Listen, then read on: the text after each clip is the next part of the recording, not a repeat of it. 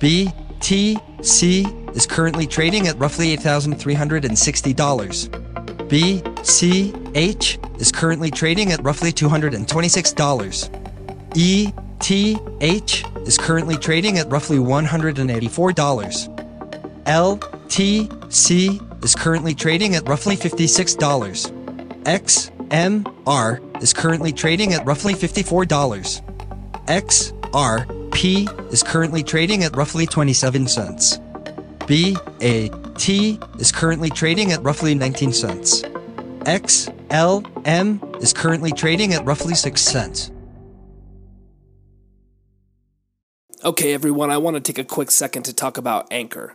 Anchor is a one stop shop for recording, hosting, and distributing your podcast. Best of all, it's 100% free and ridiculously easy to use. And now, Anchor can match you with great sponsors who actually want to advertise on your podcast. That means that you can get paid to podcast right away.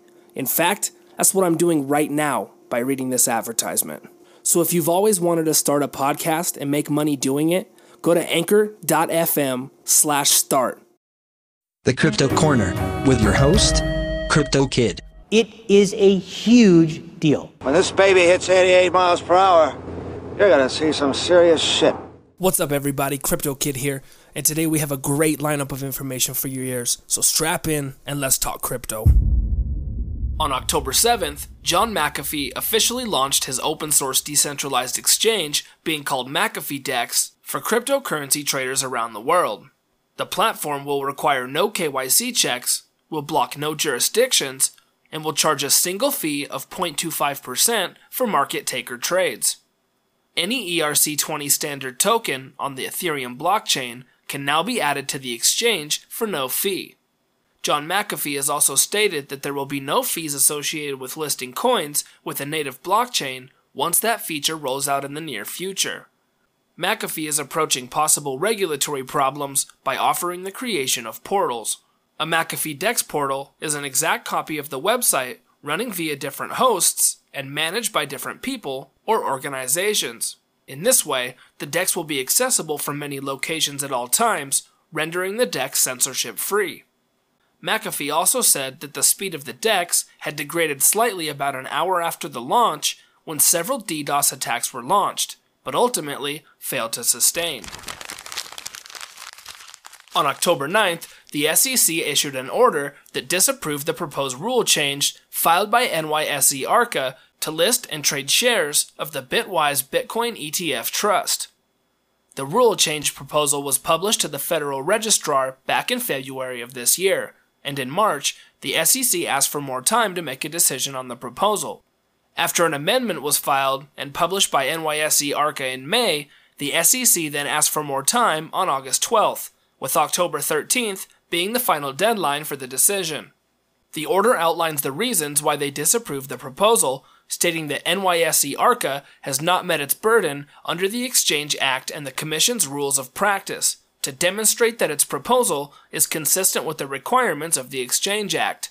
In particular, the requirement that the rules of the National Securities Exchange be designed to prevent fraudulent and manipulative acts and practices.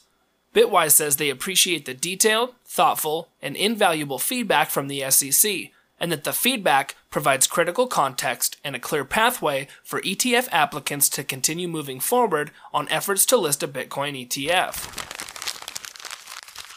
On October 9th, UNICEF announced that they will become the first UN organization to embrace cryptocurrencies, stating that they now accept donations in the form of Bitcoin and Ethereum.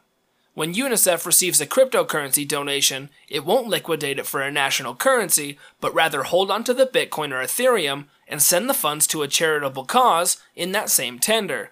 This method will maintain a transparent chain of custody across the donation process, and presumably, donors will be able to see how their contributions are dispersed to various initiatives. To avoid volatility and losing value between the time of a donation and a disbursement, UNICEF will only leverage the cryptocurrency donations for short term programs, such as purchasing mosquito nets to prevent Ebola or sending food and water to areas struck by famine. Last summer, UNICEF launched thehopepage.org, a website you can visit and donate CPU hashing power to generate funds that are automatically donated to UNICEF Australia and used in 190 countries for the survival, protection, and development of all disadvantaged children in those countries.